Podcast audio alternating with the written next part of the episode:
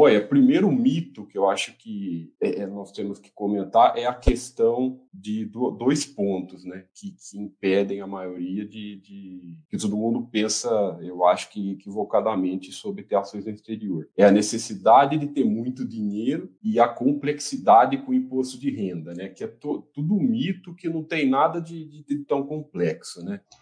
Sim, exatamente. É que como tudo na vida, né? Algumas exceções acabam chamando muita atenção. Então, muitas vezes o pessoal olha uma ação da Amazon e acha que é aquilo, que, como é, que todas as ações vão custar 2 mil dólares, coisa do tipo. Sem contar também que muita gente não conhece serviços de corretora de câmbio como a remessa online, o pessoal acha que para valer a pena o envio precisa ser algo em torno de, sei lá, 50, 100 mil reais, algo totalmente fora da realidade de muita gente, né?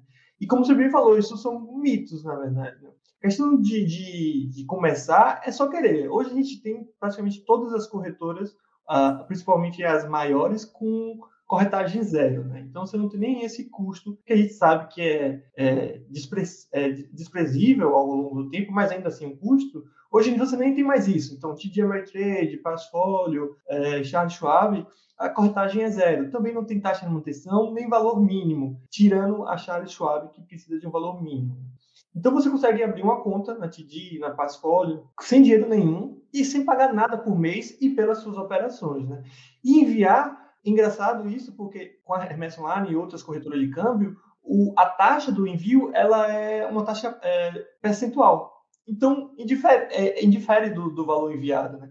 Se você enviar 100 mil dólares ou você enviar mil dólares, digamos assim, você vai pagar a mesma coisa proporcionalmente. Exatamente, não tem, não tem. É, quem já abriu uma conta, quem abriu conta em corretora aqui no Brasil, vai ver que é a mesma coisa, né? Você abre a conta, a diferença é que você tem que, tem que ter a empresa remessa online para enviar o valor para lá e é, é no dia, né? É, não tem, é muito prático, muito simples, né? A questão do muito dinheiro que o pessoal fala é que, por exemplo, ah, eu tô, eu tô aqui na página da Apple. Aí o pessoal fala assim, ah, uma ação da Apple é 100, 130 dólares, né? Então aí já uhum. quase 800 reais uma ação da Apple. E, e, então, para comprar uma ação da Apple, eu preciso de 800 reais. Eu vou comprar uma ação, eu falo pro pessoal, e daí? Não tem problema nenhum comprar uma ação, né? A gente fala assim, tipo, montar uma carteira bem diversificada, ah, eu seleciono 30 empresas eu vou comprar uma, eu vou comprando uma de cada uma, devagar, né?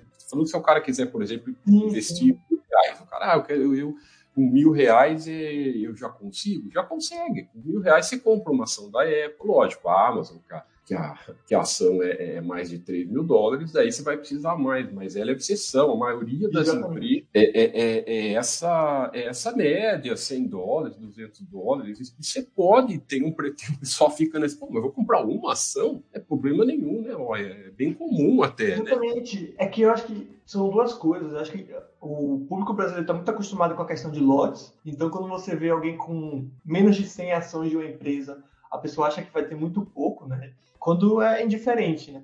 E tem que olhar a questão é, percentual novamente, né?